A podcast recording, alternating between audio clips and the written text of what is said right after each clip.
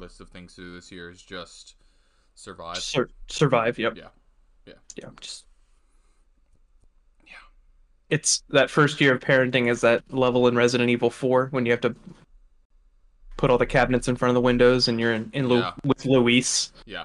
Fucking Luis. and you're just trying to shoot everything that's coming through the windows. Yep. Yeah. hmm Uh, and then I assume like the first year of toddlerhood is whenever you're at the lake and you accidentally shoot the water too early and then it jumps out and kills you. Yep. Yeah. Yep.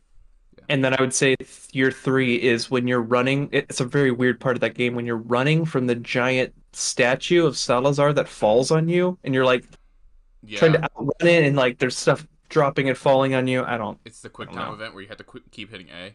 It really is, and I didn't play the remake of that game, so I'm going off memory. But Yeah. it it might also dip into what are the things with the the Wolverine claws that are Oh, blind, and you have to be quiet. Yeah, I don't know what I know what you're talking about, but I don't know what they're called. Uh, the scariest Yeah. thing in that game were the uh, regenerators. Yeah, no. Yeah, So no.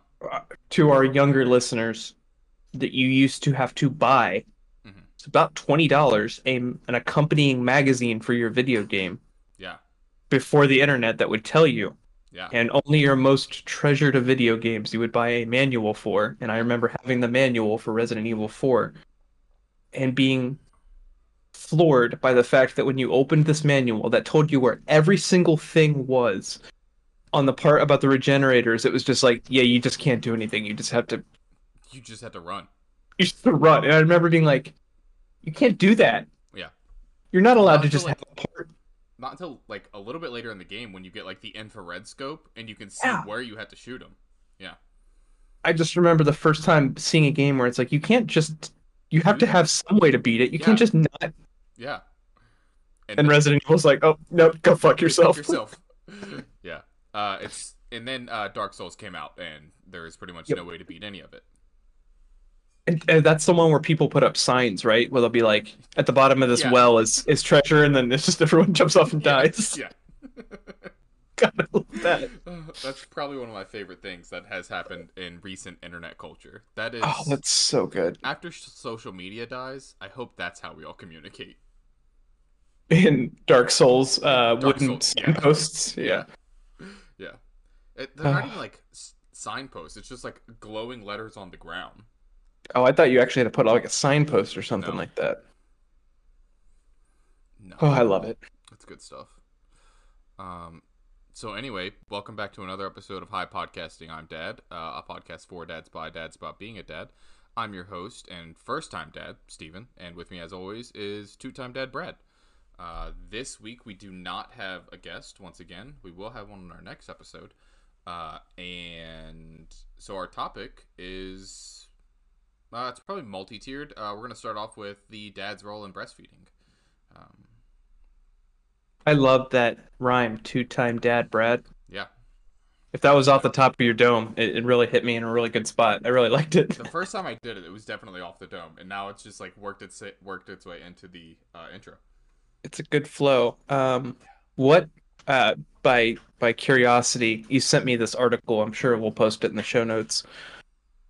Big study about the dad's role in breastfeeding. How did you come to find this article? Uh, my wife sent it to me. Oh, okay. Friend of the pod. Yeah, friend of the pod, my wife. Friend of the pod, your wife. Um, and was she, if you don't mind me getting weird with it, was she specifically looking for information, or did it come across on just like a, a Facebook, you know, kind of a thing? thing. um, uh, so she found it like, I guess, uh, without, uh, I guess, at this point she has become like our, uh, without Brad even knowing, like our guy in the chair. Um, Yep. Like she is our, our third person who's like, helps out with the pod but doesn't like, isn't on the pod. Um, Yeah. Uh, if you're a Rooster Teeth guy, the Christian, he's the guy on on Red Web. I really like that Yeah. podcast a lot. um, Shout out another pod Yeah, shout out another pod. or Uh, Oracle, if yeah, into Oracle, exactly. or That's, that's how I ca- described it the other day. Was uh, Yeah. Oracle, but then I was like, minus the spinal trauma, yeah, obviously. minus uh, getting shot. Um, yeah, so she found this because I was like, I don't know what we're going to talk about in this episode, and we didn't record Cool. last week, so I wanted to record one this week. Uh, and she was like, "Well, I'll look something up." She looked it up and found this. Um, Excellent. she is also pushing me to set up a room in the house uh, that is affectionately called the Dad Pad, uh, which is where I will do the recording and stuff like that. Which is where I am I like- now, but it's Dad pad a lot more than a lot of other buzzwords like man cave. yeah, Um, okay, so the reason I kind of brought that up is Mhm. I'm I am fascinated with it's probably becoming a huge theme on this podcast when I talk is how we get our information, kind of what circles we run in, and just how Yeah. people come to find out the things that they come out. Because, in my opinion, moms, women, right, those kind of caregivers are given such a different network than dads, yeah. And, and some of of it is reasons for the pod.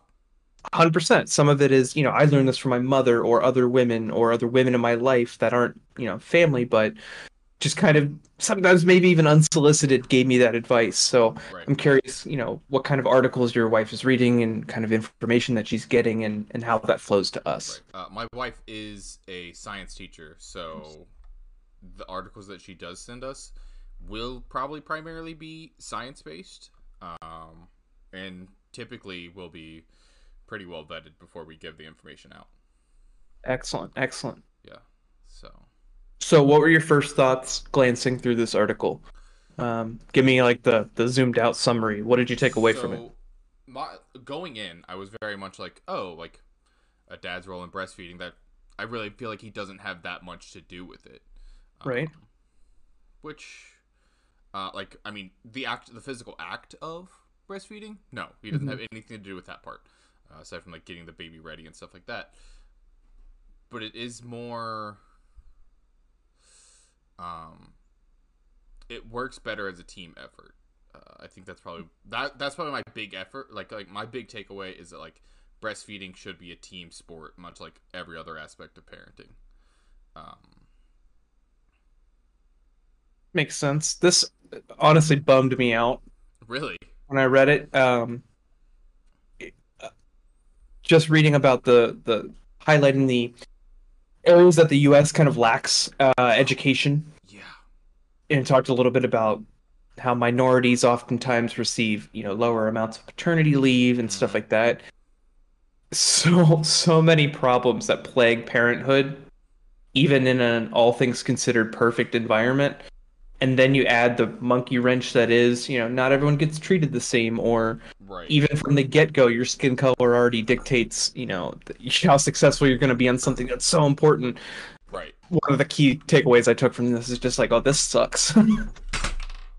Very much. Yes, it does. Um, much like a lot of uh, the healthcare things in the United States, um, it's yeah. not great.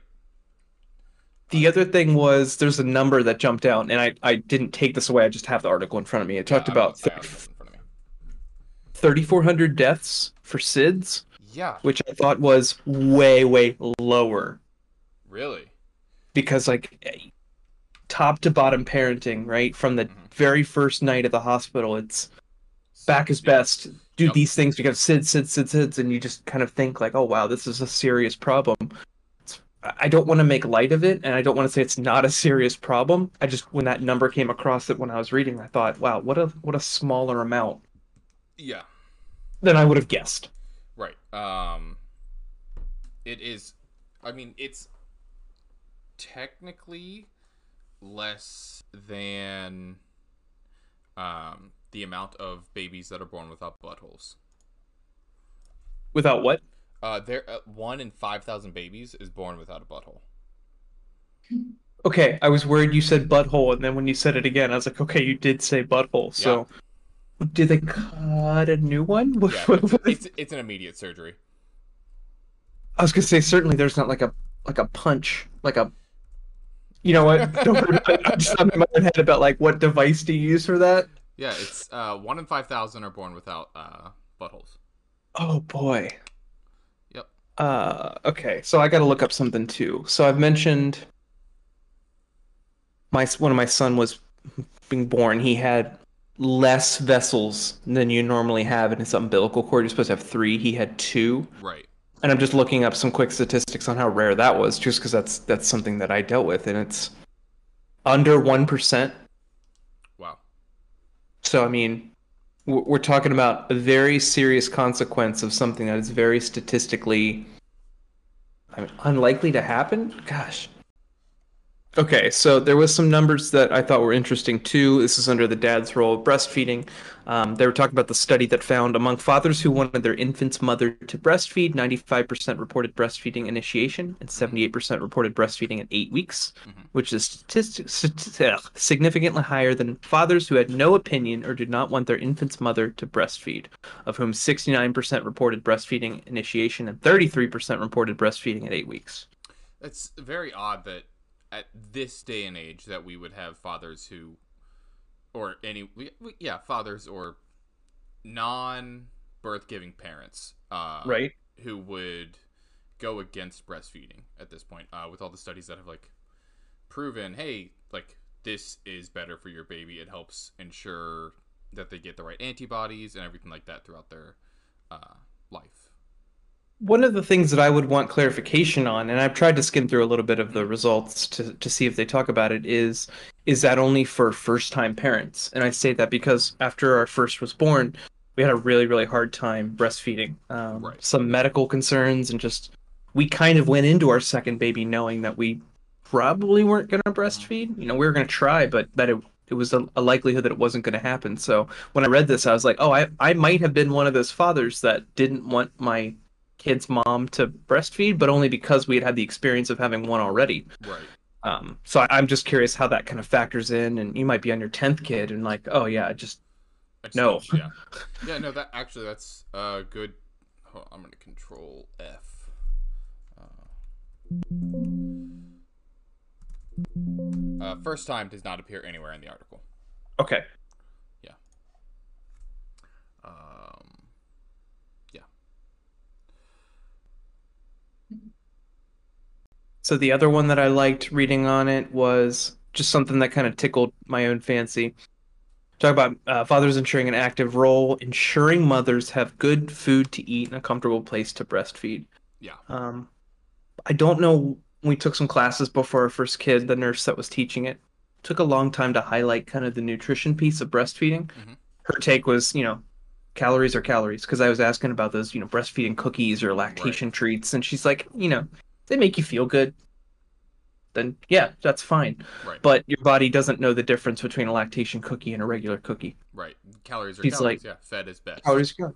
She's like, don't get all your calories from Doritos and Mountain Dew. Like, try to eat healthy food, but Right. you know, you need calories. So sometimes gobbling up a cookie is the right thing to do Yeah. to, to be able to produce milk. So, Right. um, I, my wife might have a different answer, but I thought that was something that I did pretty good. Was always trying to have a little yellow um, lunchbox that we had in our house, and I would just try to regularly take trips to Costco or Kroger to have it Right. filled up with all sorts of little treats. You know, just Reese's cups and popcorn and juice Yeah. boxes and stuff like that. Beef jerky. I don't know. God, I love beef jerky. Um, that was on me too, because I don't think yeah. lactating women super duper love beef jerky, but you know, I took some chances. yeah. Uh, no, I, I I do agree that I think that the best thing that you can do is make sure that your partner is just getting calories where they can get calories. If it can be quote unquote healthier foods, whatever, sure. Um, but like Mhm. as long as they're eating, that's what's important because I think it has now become a slogan for the pod, but like fed is best, whether you're talking about your baby or your partner. Or your baby mama. Yeah, I Yeah. gotcha. Yeah. Was there any particular foods that you guys have been going through? Um, we are now twelve weeks into parenthood, and uh, I think hamburgers are probably the big one. Mm. Um, not like from McDonald's or anything like that, but like I will hand make the hamburgers. I'll get the raw beef and Hell yeah. mix everything in there myself, and then uh, those have been a hit, and we actually have increased the amount of times that we've done that recently, um, almost up to like twice a week.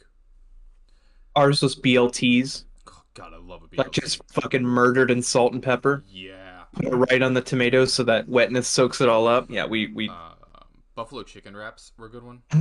Yeah. Oh, so fucking Yeah. good. Yeah.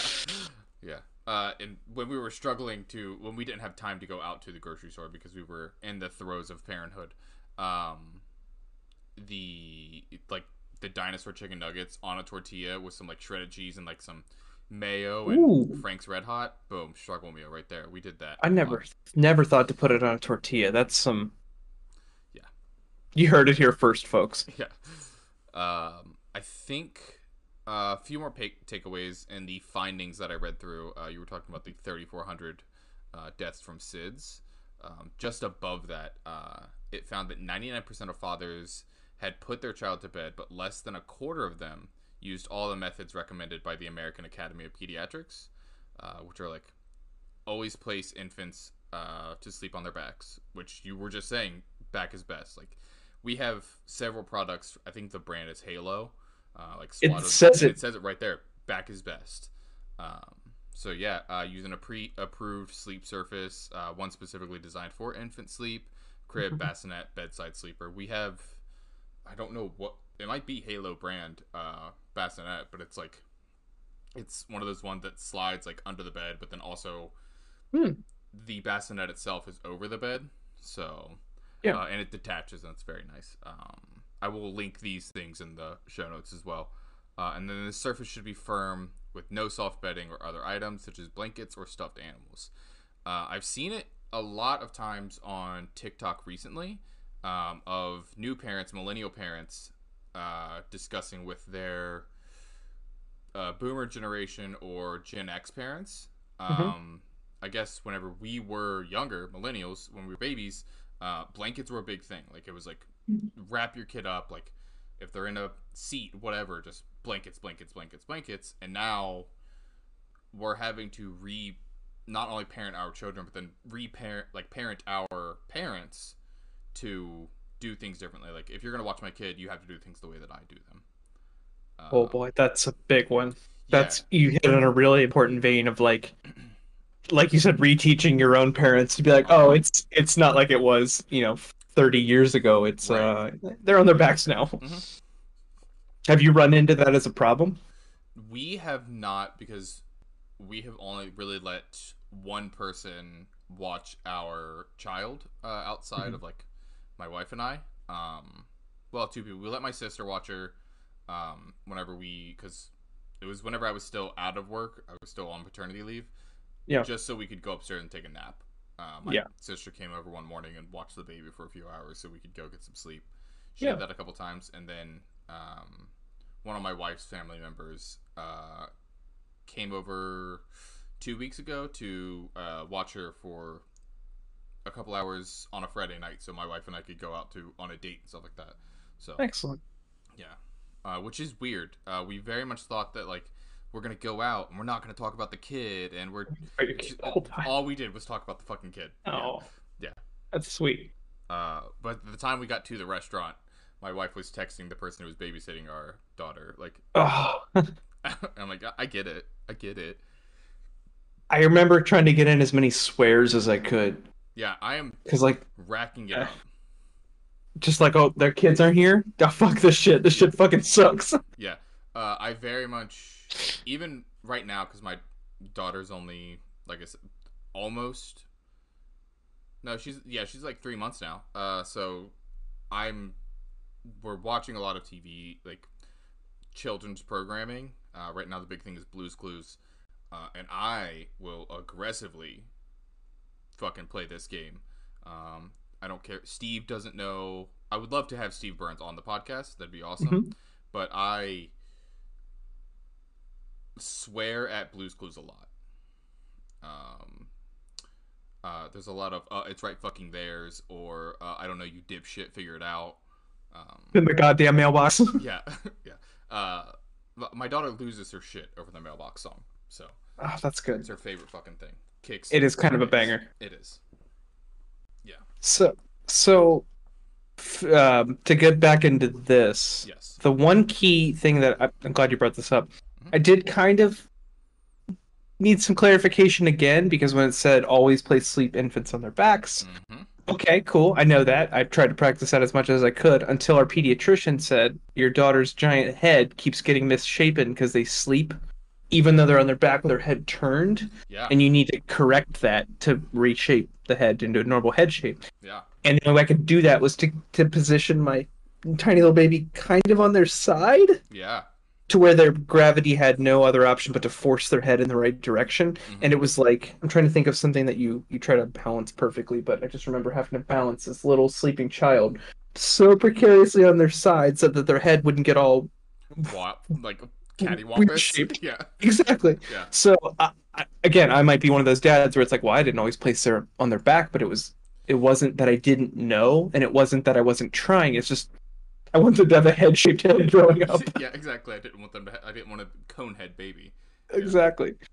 Uh, no, I very much uh, in the. We have. I think we have. Next week we go back to the pediatrician for. I know. Actually, I don't think we go back until four months. So we have another month before we go back to get another round of shots. Um. So, at that point, if our pediatrician's like, "Hey, your kid's head is fucked," um, then we'll do something different. But right now, it's pretty okay. pretty normal thing to have to do. I was still shocked though that it says like less than a quarter of Mhm. of dads putting their kids to sleep. I, I had to be taught this stuff, so I don't want to give off the impression that it's well, oh, you didn't know. Like, no, I had to get taught this stuff, but like, no, no sleeping, no blankets or stuffed animals when you have a one month old in their crib. You know, put them on a sleeping surface and don't let them sleep on. You know, at the top of their changing table on the top of a dresser. Like, oh, it was kind of scary to read. Of like, oh, it's a reminder that people are doing this. yeah, exactly. Uh, it's, I think, it's a scary thought that people are doing this, but it's also it also shines a light that like people and fathers primarily need to be taught these things. Um, and I- I think in the hospital, and as it should be, a lot of the focus is on mom and baby. But there, I think we need to do something about educating fathers in that, like in that small window of one to four days, however long you're in the hospital. Sometimes it's longer, sometimes it's less. I would say average a week at Yeah. most, um, unless your baby is premature or something like that, or has some other circumstances. You're you're right though, because my initial thought was so much focused in on the like, how did you not know you need to be taught this? But I mean, you're right. Like you as a dad might be focusing on mom Right, more than you're focusing on the baby. So it's not a we just need to educate more. It's a there is kind of a, a relationship that happens naturally if one person is watching out for another person Right, in the exactly. chain. Sometimes is dad watches mom who watches kid, so kid kind of gets left out of there. That makes Right. sense. Yeah, no, it, it. I think it's one of those things that we need to focus on is educating dads, but also educating dads in a way that doesn't make them feel dumb for not knowing Yeah. these things. Because whenever little girl, like we're, we indoctrinate kids, whatever you want to call it, we indoctrinate kids into having gender roles from a very early age. Little girls play with Barbie dolls, little boys play with Nerf guns or whatever. Mhm. Um, I think a big problem with that is a lot of. I don't see it so much now, but when we were growing up, it was like, oh, boys do these things, boys will be boys. Uh, and I course. think that's a mentality that we need to strive away from. Um, Mhm. So, and educate boys to be more, I don't know, open emotionally, like, and be okay with doing more genuinely feminine things. Yeah, that leads us into a great next piece on this, which talked about you know the ways that dads can do better, and that was exactly one of them was the education piece and, and getting better about those practices. But one of them was kind of supporting supporting breastfeeding mothers, Yeah. right? And the other one was helping to break down barriers, which you completely mentioned. Right? We Yeah. grow up building these barriers, and then we're frustrated when we have to to impact be impacted by them. Have you run into any issues before with a breastfeeding mom in general? Um, so my sister, um, who was on the podcast, Allie, she breastfed both of her. She breastfed both of her boys. Uh, her, my first nephew had um, an auto, autoimmune disorder that he's grown out of at this point. Mm. Uh, but he had autoimmune neutropenia. Uh, like basically his white blood cells weren't producing enough uh, neutrophils or something like that, um, and he would get Hmm. sick really often, everything like that. And he grew out of that by the time he was five. Um, so she wasn't really able to breastfeed him for a long time, maybe a couple of months. Um, But she breastfed my second nephew up until the age of three. Um, Mhm. So for a long time, um, that was kind of the only experience that I had with a breastfeeding mother up until my wife started breastfeeding. Um, Right. So I didn't really have a lot of experience with it. I don't know if you have.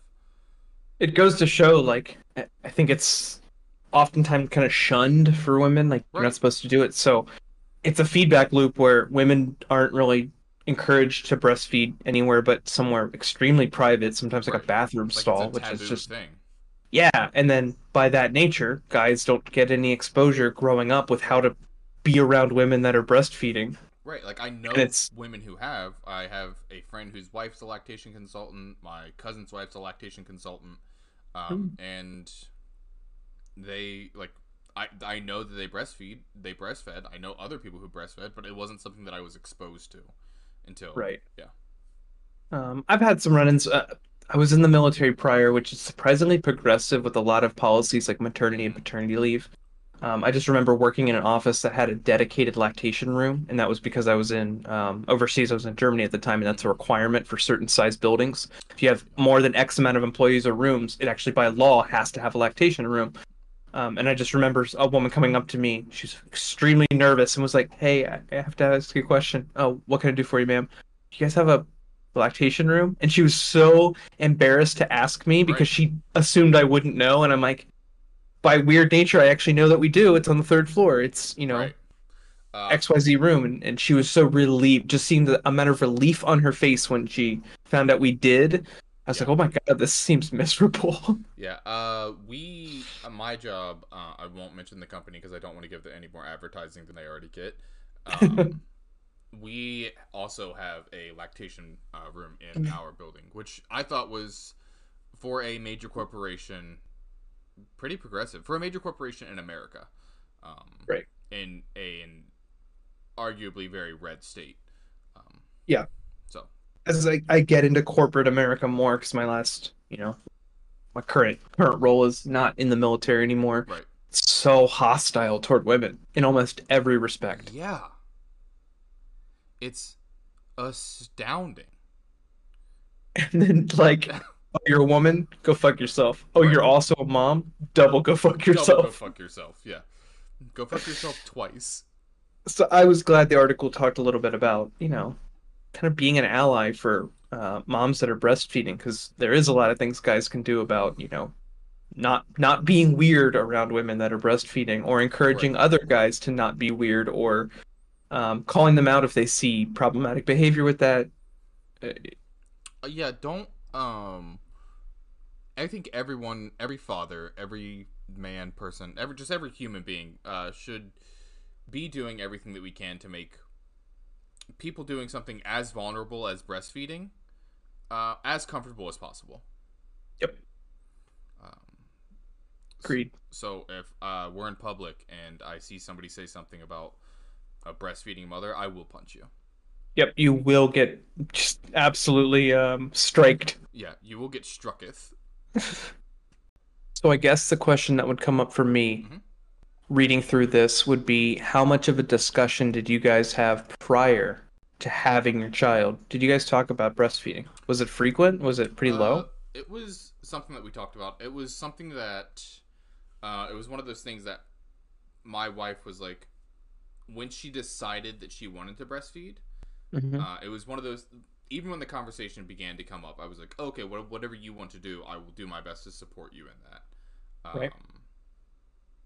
Yeah, that was kind of the end of the conversation. Was, "Oh, how do you want to like? You want to breastfeed? Okay, cool. Then we'll we'll do our best to breastfeed. Um, I'll do whatever I can to make things comfortable for you. Like we have an area in the uh, nursery that has like a it's got a table there with her breast pump on it, like all the milk bags that she could need, and just different stuff like that. And uh, I do my best to make sure that she always has clean pump parts. And then she also has like Oh. three different kind of breast pumps. So I don't want to act like I'm so much further in this process that I'm some sort of expert. I'm I'm only, you know, a year, two years and a half or so ahead of you guys, but there are moments where you say something that just it brings back I don't want to make fun of PTSD, but it, it brings back this triggering bolt of lightning in my head. And when you said cleaning pump parts, it's just something I've so, I've worked Yeah. so hard to purge out of my mind, Uh-huh. and not the smell of that Palmolive hand soap in that Uh-huh.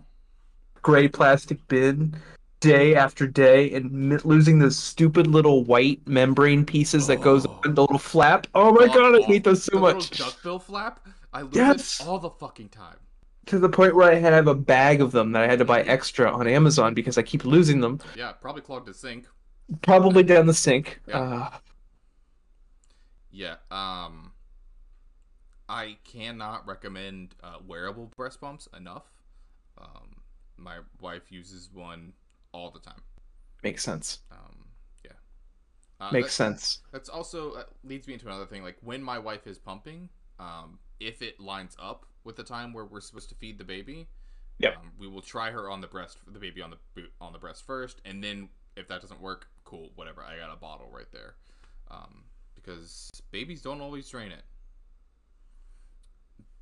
Very true. Very true. Um, oh god, I hated cleaning those Yeah, but Pump they- they were parts. the fucking worst. so much. The drying rack, Yeah, the little. Did you buy the little grass, plastic Uh, grass? We have. It's not the plastic grass one. We have one. It's like it's plastic and it's got like the plastic spikes that stick up all down it. Yeah. Yeah, and then on the side of it, it's got like lines, which are fucking useless. Um, I, I will throw out a recommendation. We'll we'll get into the stuff conversation later, but the cute ones that are shaped like a cactus or something, Yeah.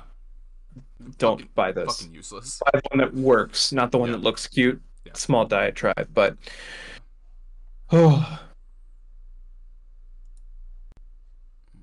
all those dads out there cleaning parts. Uh, We You're in the trenches. Yeah. We recognize you. We we're here for you. This You're is, welcome too. This is your Verdun, and it's okay. Yeah, put in the put in the comments what you do when you do that because I used to throw on headphones, put on some podcasts. You know, yeah, I've a lot of time at the sink just listening to my own thing. Um, yeah. A lot of podcasts in my ears. a lot of a lot of podcasts. So dads that are listening, throw on the comments what you did while you were cleaning pump parts or washing dishes or something like that, or if you had some good strategies or recommendations for other dads, Yeah. throw them on there as well. because I, I too am in the trenches of uh, breast pump cleaning. So if you Right. recommend me some good podcasts, um, I'm, I'm into it. Yep. Yeah, take a take a moment to feel seen because your mental health is important. Yes, it is. Uh, speaking of mental health, uh, June is mental health uh, Men's Mental Health Month. Um, it's also um, LGBTQ Pride Month, um, but we Yep. are going to be focusing on the men's mental health part of this. That's correct. So I think the official stance of this podcast is uh, suck it up, be a man. Yeah, Um, don't, don't talk about anything. yeah, shove everything down and repress it for thirty years. Exactly. Until it boils over into a heart attack that you have at a Longhorn Steakhouse in go. Southwest Ohio. hmm Um, if this is any indication of um how we need to be more open to men's mental health, um, on UNC's School of Medicine, um, they like on it. They have an article and it says June is men, Men's Mental Health Month. There are three lines. Uh, Wonderful. this was posted June 19th, 2023. It says men are less likely than women to seek help for depression, substance use, and stressful life events due to social norms, downplaying symptoms, and reluctance to talk. Right? That's true. But then UNC do better. You haven't given us any way to contact anyone about this. Also, I hate that. Oh, I'm downplaying symptoms. Yeah, because an ambulance ride is three grand. I'm Yeah, downplaying shit. symptoms because I don't have the money to go to urgent care, you pieces of you shit. fucking assholes. So there, there are things we can all do better to help with mental health. Like, I don't know, I don't know. not having expensive health care. Right. Uh, or you can do something as simple as Uh, every week, whenever you record a podcast with your best friend, ask them how things are. There you go. There you go. Be a buddy. Drive someone to the hospital for them. Don't Yeah. don't let them call an Yeah. ambulance. Let them call you instead. Right? Learn how to use a tourniquet. They're not expensive. It's also very And- easy. Yeah. Drive your friend to the Yeah. to the emergency room. Yeah. Uh, no. You ever- you ever- What? You ever been in an ambulance, by the way? Uh, not that I can remember. Yeah, I've been in one. It was depressing. Where you, the, well, that's because the whole time you were thinking about how much this was going to cost you. I, I that's exactly it. And they were having me fill out forms. I didn't know you have to do paperwork while you're in an ambulance. While you're dying. Yes, while you are on like the medical bed, but either way, men's mental health, it's very important. I think we got five big problems. I've seen it kind of grouped up as five. Depression, anxiety, bipolar disorder, psychosis and schizophrenia, and eating disorders. Which I didn't understand that like like that that last one surprises me cuz eating Yep. disorders seem like a genuinely more like something that women would deal with and Yeah. Uh so you know what dudes, I I'm sorry. Um today I learned. Today I learned. Yep, we're here for you, man. Yeah. Uh so let's hit some of these really quick. Um Depression says 6 million suffers per year, loss of interest in work and hobbies, feeling sad, that type of thing. Yep. Uh, anxiety is approximately 19.1 million American adults ages 18 to 54 have an anxiety disorder. Um, 3,020,000 men have a panic disorder, agoraphobia, or any other phobia. Um, I was curious why they highlighted those specifically. I don't know if those are the most common or they're just throwing out some examples of anxiety because I don't typically think of phobias when I they're completely valid Yeah. pieces of anxiety. It's just not what usually comes to my head when I think about anxiety. I think of what's what's more like in TV shows. right. I did like that they pointed out panic disorders because I feel like Yes. one of I would like to see the overlap of men, particularly veterans or people who have like people who suffer from PTSD that also have other phobias or other panic disorders. I think that the overlap there is something that we should probably highlight. Definitely, definitely. Uh, Number three, we got bipolar disorder. 2.3 million Americans, Americans specifically, Yeah. um, are affected by bipolar disorder. And it seems like it's pretty split between men and women, hmm according to this. Equal amount of men and women develop the illness. Um, but I was also surprised that it says onset is between 16 and 25 years old. Right. So that they have kind of a weird.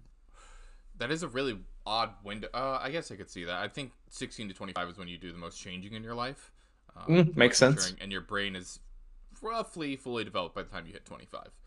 That makes sense. Uh, number four, we've got psychosis and schizophrenia. Approximately 3.5 million people in the U.S. are diagnosed with schizophrenia, and it is one of the leading causes of disability. Uh, 90% of people who are diagnosed with schizophrenia by age 30 are men. Wow, that's I didn't see that. That's uh, that's a really big sti- statistic. I didn't realize that 90% of people who are diagnosed uh, by the age of 30 are men. That's very surprising. Yeah, That it's it's weird really that high. it, of these five, it seems like there are definitely times that you have to worry about others. That like it's you exit one window into the next. Yeah. Oh gosh. And then our our last one on here, eating disorders, which account for an estimated 10% of patients with anorexia, bulimia, an estimated 35% of those with a binge eating disorder. Um, that makes sense. I know a lot of dudes that are binge eaters, binge drinkers too. Yeah. That's Yeah. Um, oh. uh, And it says that men are less likely to seek professional help than women for eating disorders, though it seems to be a common theme right. uh, among everything. Yeah. Uh, men don't seek help. Yeah. Absolutely. And then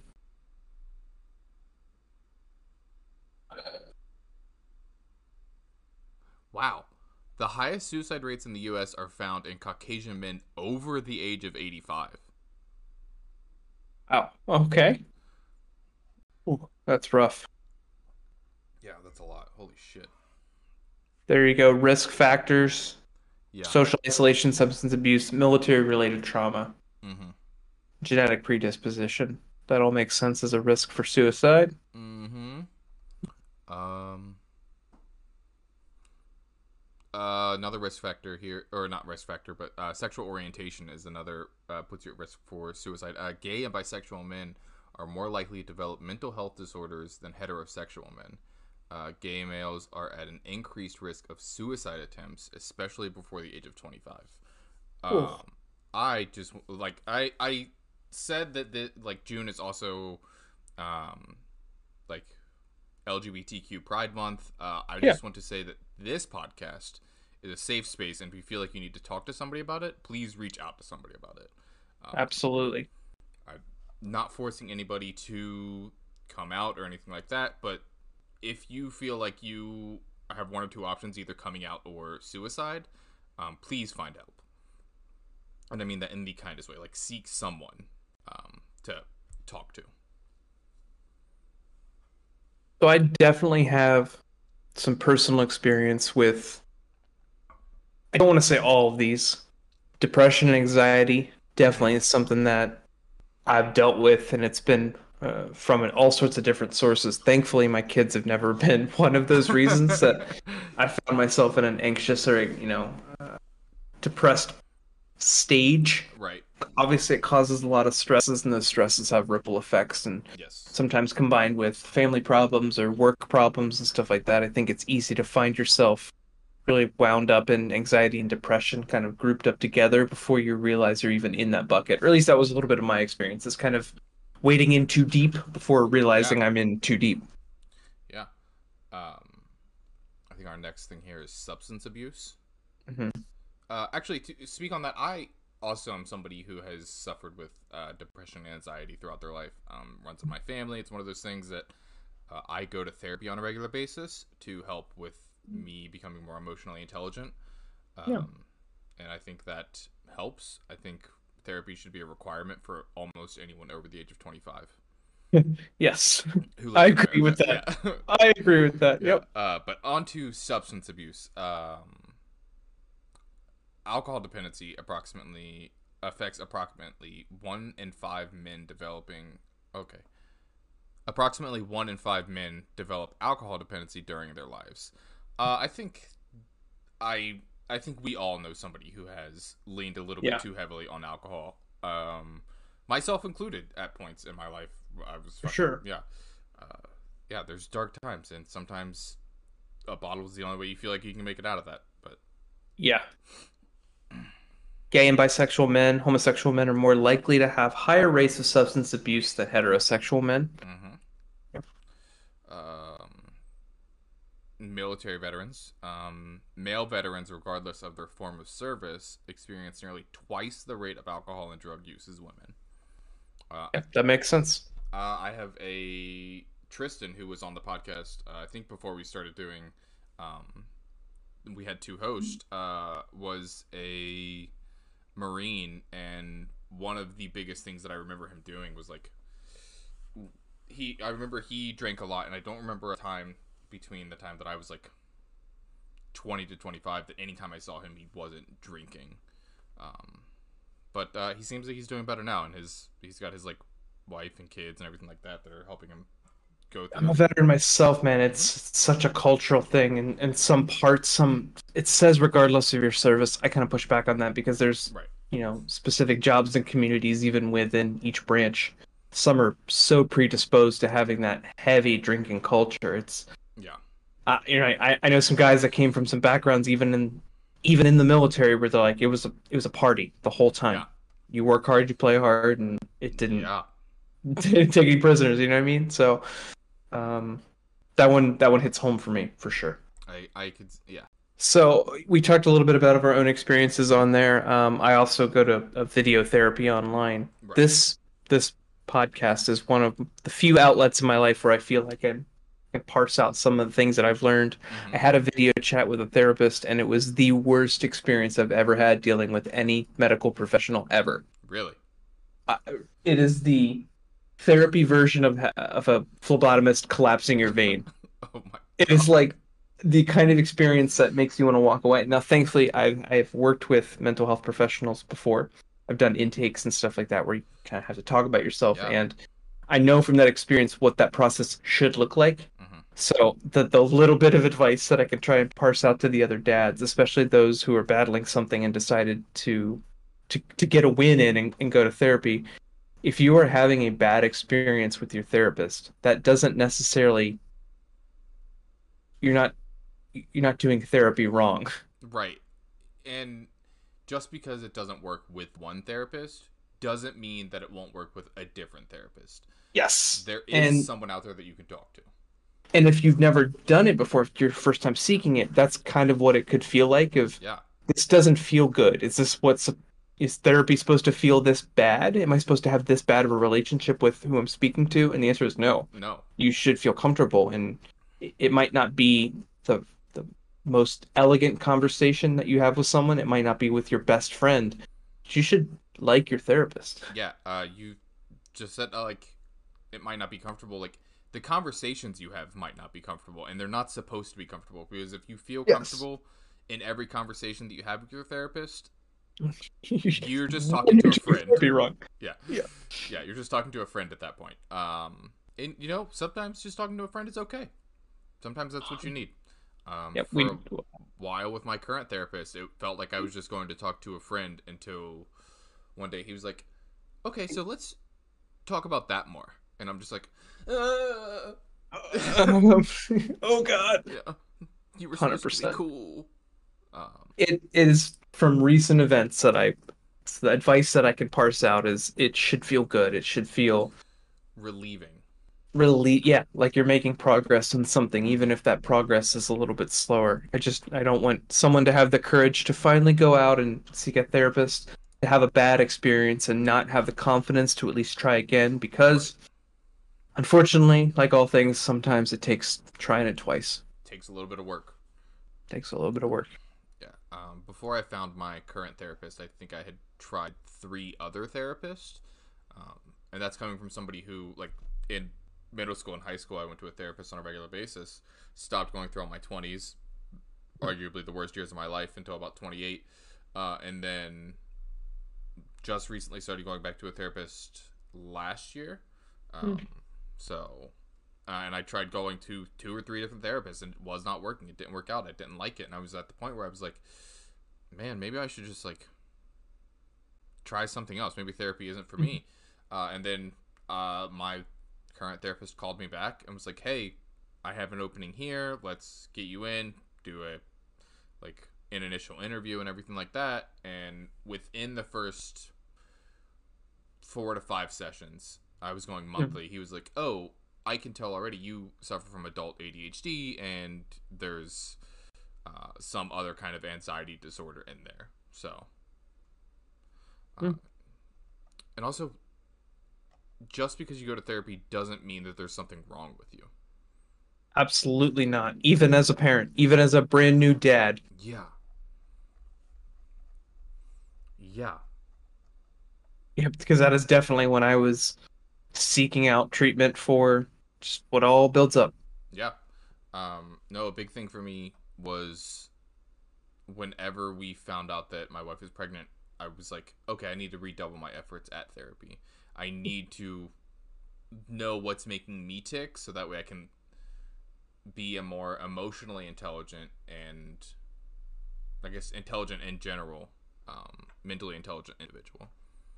Boy, they never show that part of the movie when they're like, "Oh, you're gonna be a dad," and it's you know uh, the titch not titular the the quintessential. Oh, I'm so scared. You know, all my life is over. Or the the other, I'm so excited. It's it's what happens like an hour later after you're like, "Oh shit." Now I have to double down on not just therapy but everything. Like, Right. Yeah. Um Yeah, no, that's exactly it. Like you find out and there's that like initial like excitement you're like, "Yeah, cool, I'm to be a dad." But then you you do have that little bit of fear. Like they're like, "Oh man, I'm my life's over." I can tell you right now that like I was said it to my wife earlier today. I was like, I cannot remember a time in my life where like I didn't have like any everything before my daughter seems so unimportant at this point. it is writing a new chapter where everything after this point is qualified with it's now after that point. Yeah, it's like that episode of South Park where they play World of Warcraft and they like max out their characters and it's like Stan or Kyle are like, so what do we do now? And then Cartman's like, what do you mean? Now we can start playing the game. Like I got to that point in my life, and then it's like, as cheesy as it sounds, like oh, that's when life started. Like, Yep. I was a different person before I had my daughter, and I will say that every day. You shift gears into a gear you didn't know you had. Exactly. Yeah. 100%. Uh, I think, I think that's the two topics we wanted to hit. Um, Okay. Let's. You want to hit some segments? Sure, go for it. Cool. Um, changing it from good dad, bad dad to good, better, best. Um, which basically we're going to take something we're doing good at, um, something we want to do better, and then something we think that we've completely nailed. Okay. Um, so I think I'll start off my good. Um, I think I am doing. I'm doing good at um, managing my expectations when I'm watching my daughter. Um, I think before it was very much like, oh, okay, she'll just sleep the whole time and I'll get to do whatever I want. And now I'm very much like, oh, like my daughter's three months old. I now it's at the point in my life where I'm like, I've gotten good at entertaining my daughter. I will say that. That is what I think my point there was. Excellent. The good. Oh boy, I think I'm doing good at enforcing some consistency in what my wife Yeah. and I do as parents. You know, if Okay. one parent says you can do this, it's reinforcing, hey, mom said you can't or can do that. It's been really challenging as you kind of get into this groove. It's a good groove, but it's the regular parenting that you kind of do every day. You you figure out the minimum you can do Yeah. Because you're tired. Um, and sometimes that minimum is, eh, I can. I said no more food, but you know, Right. we can Uh, do a candy bar or something. Yeah, I saw. I, I, it may have been an article that I read or a video that I saw, but like in the paper or the article or the video I watched, she was saying that when you're in a partnership with your significant other, like you're everybody's like, oh, I always want to give 110. percent Like, no, you have 100 percent to give. Uh, some like and together, like I have 100 percent, she has 100 percent. Together, we don't have 200 percent we still only have that 100%. So it's like some days I can only give 30%. And then she's like, okay, well, I got you for the other 70. Or some days it'll be like, hey, she'll have a hard day with the baby because I'm at work. Um, she'll be like, hey, th- like being a parent sucked today. I need you to give more. I'm like, all right, cool. Yeah. Yeah, I got it. It's all about, um, like, being the best teammate that you can be. I think is what I've found. Yeah. Um, and I think that's what you're. I think that's exactly what you're hitting on by Yep. reinforcing things that your wife is laying down, For sure. or back vice versa. Um, the thing I want to do better is recognizing when my wife needs that break um, Mhm. without needing to be told. Um, I think that's one thing that um, I think everybody in the course of the relationship at some point in time, in a relationship that you've had ever, uh, you have that significant other's like, well, why didn't you know what I needed? I'm like, well, you Mhm. didn't tell me. Uh, Yeah. And I'm trying to do a better job of anticipating what my wife and I guess to an extension my daughter needs before uh, they know that they need it or before they have to tell Mm. me they need it. Um, so, like I said earlier, I've been trying to make sure that my wife has clean pump parts. Um, I've been trying to take the primary parent role um, Yeah. throughout the night, even though I'm working up, like I'm getting up early in the morning to work. Um, I'm still trying to take that primary parent role at night so my wife can get those eight hours that she needs to be her best self the next day. And low key, it's it's rewarding as hell when you anticipate something they Yeah. need and you nail it perfectly. Oh, I really want this. Guess what I just got from the store, you know? yeah. Like I really want to go here. Guess what I lined up for this weekend? Yeah. Oh, that is like perfect. uh, or to another way that I'm trying to be better is by just if I can't figure it out, just asking. Mhm. Um, like before I came up here, I was like, "Hey, is there anything that you need to do or need me to do for you before you I go upstairs and record?" Um, I Mm. was like, "Yeah, can you get me a snack?" And I'm like, "Yeah, sure, totally. What do you want?" So I grabbed her a couple bags of chips, got her on the couch. Uh, the baby's was just hitting that point where she's like completely asleep. Mm. So All right, what do I got for better? Um, I mentioned it earlier. That consistency. Yeah. Um, and the consistency comes from working with all those little things that you're trying to do as a parent that are, you know, you saw on YouTube or you read in a book to try to give your kid an advantage is staying on that stuff. Um, Mhm. you know, we got some notes from our daycare about working on uh, letters and names with my daughter, and it's just making sure that we spend consistent, dedicated time every day trying to do that with her, and then turn around and doing it with my son, and not just assume, hey, you know, Okay. I did it with the first kid, now I'm letting up on the second, so it's getting in there and taking reps for trying to do all those little things that you think are gonna g- gonna get your kid a little bit ahead of the curve if it's you're you know you're flashcard person you talk about listening to music in utero or playing classical music for them whenever you can just keeping up on all those little things is a good habit to get into Yeah. No, that's great. Um, I think that's great that you're not letting up. Like you're like, okay, these are things you're kind of like getting ahead of a problem that your son may have later on, early Yeah. on. but that's exactly right Yeah. Um, I th- so my best or the thing that I've nailed, I think I have absolutely nailed. Um, getting the podcast episodes up on a regular basis. Eee, there it is. Uh, outside, non-joking, I think I've done.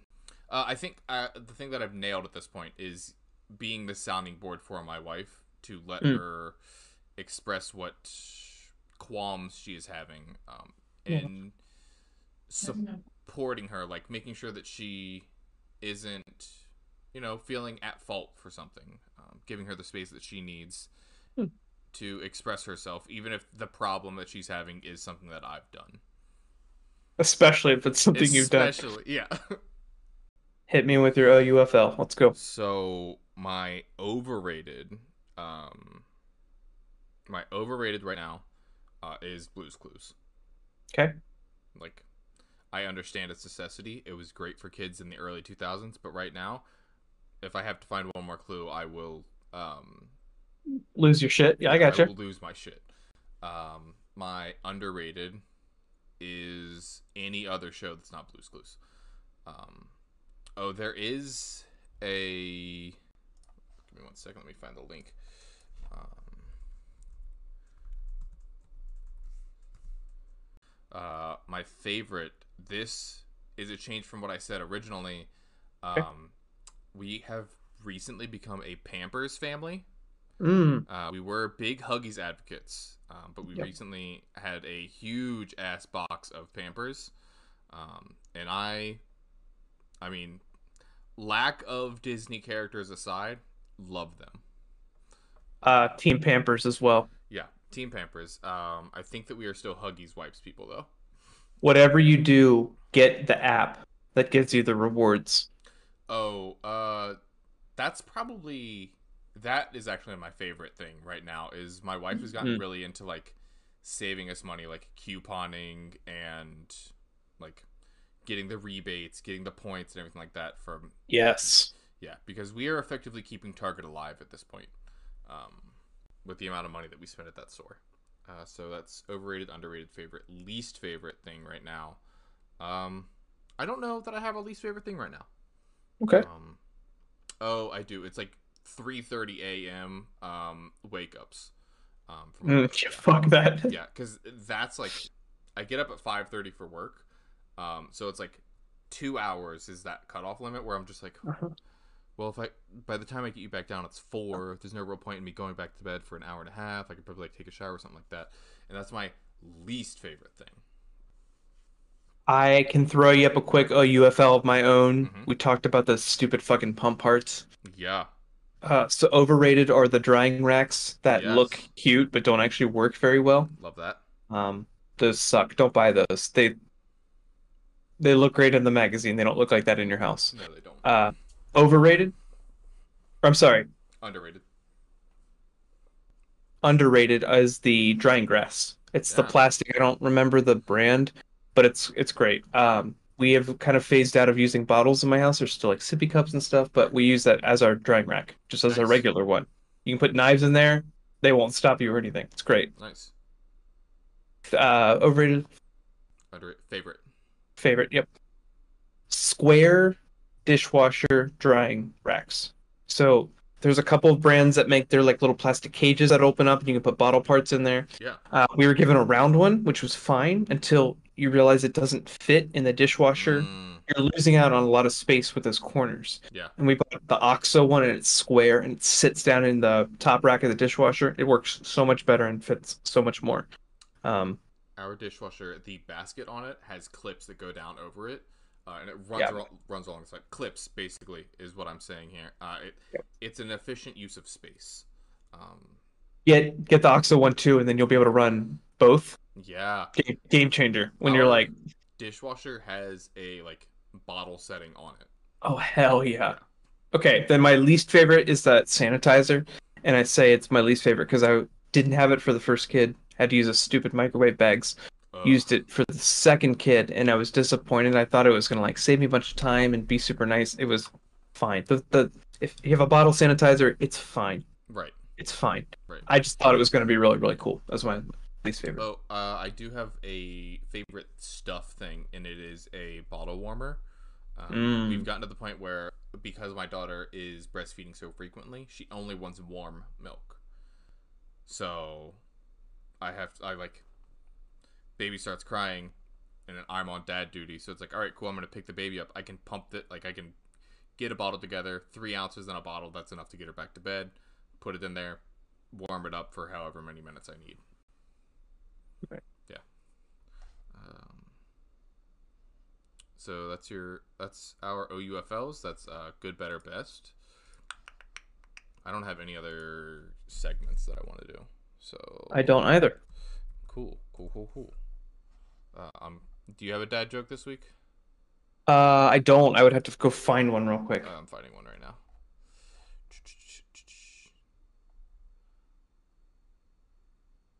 I think I had last week's. Yeah, I think you did too. All right, so that's it for another episode of High Podcasting. I'm Dad.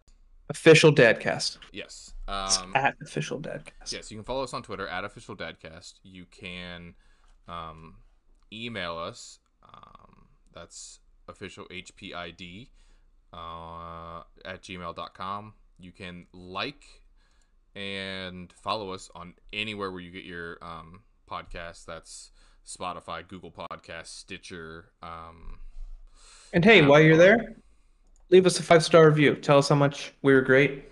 or what you didn't like. Either way, leave us a five star review. So I'm gonna hit you with a dad joke real quick. Hear it. All right. Uh, what should you what should you do to prevent dry skin? What? Use a towel. Oh, I actually really like that one. That's a good one, isn't it? Yeah, I'm gonna go downstairs and tell my wife that one. that All one's good. That's it. See you next time. See you.